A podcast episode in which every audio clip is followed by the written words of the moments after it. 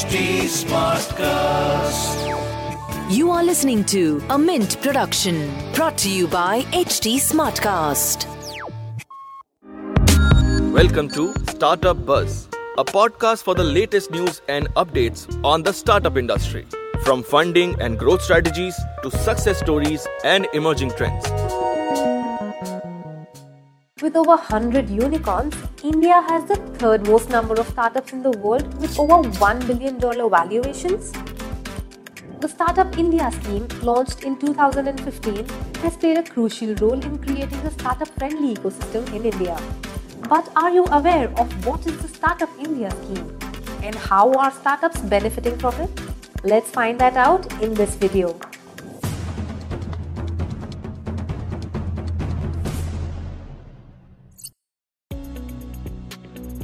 More people are now breaking out of the status quo and starting up on their own. Some aim for the stars and some aim to have a small, peaceful life with a small business. Either way, the startup ecosystem in India is flourishing at an incredible pace, and to further boost this, the government announced its flagship initiative, Startup India. This was launched in August 2015 and primarily focuses on helping startups grow raise funds, and understand the regulatory systems too. But how does this actually help startups? What were the details of the initiative? Well, let's find out. First of all, which companies are eligible to benefit from this? So, any registered company that is less than 10 years old and has a turnover of less than 100 crores is said to be a startup. And more importantly, only those companies that have a high potential for wealth creation are eligible for this scheme.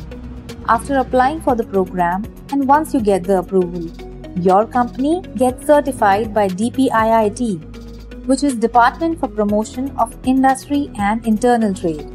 More than 71,000 startups have been recognized by DPIIT. So, what's in it for these startups? Certification being certified as a startup by DPIIT is a solid credential in itself. The objective is to keep minimum compliance and let businesses focus on what they do best patents and protection. Innovation is undoubtedly the key to growth. In order to protect your ideas and creative solutions, patents are important.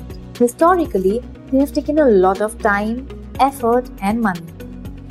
Startup India intends to reduce it significantly and help innovators protect their intellectual assets.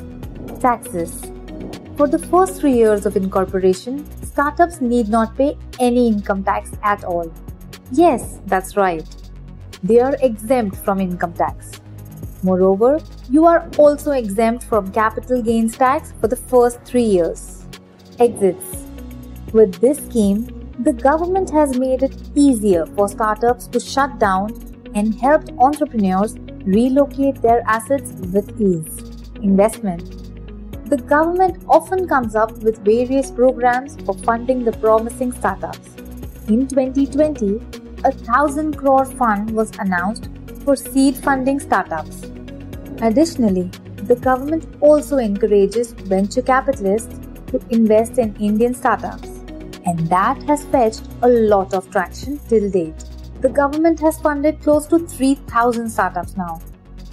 The Startup India scheme was established to encourage people to build new things and innovate.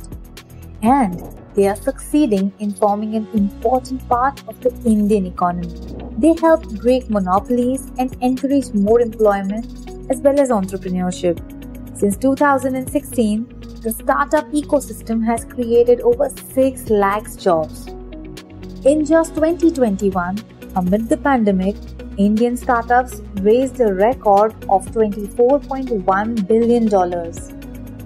The 70 startups that became unicorn in 2021 had a cumulative value of over $90 billion. The growth until now has been fascinating the growth going forward will most definitely be exceptional. That's all for today. Join us next week with a new episode of Startup Buzz.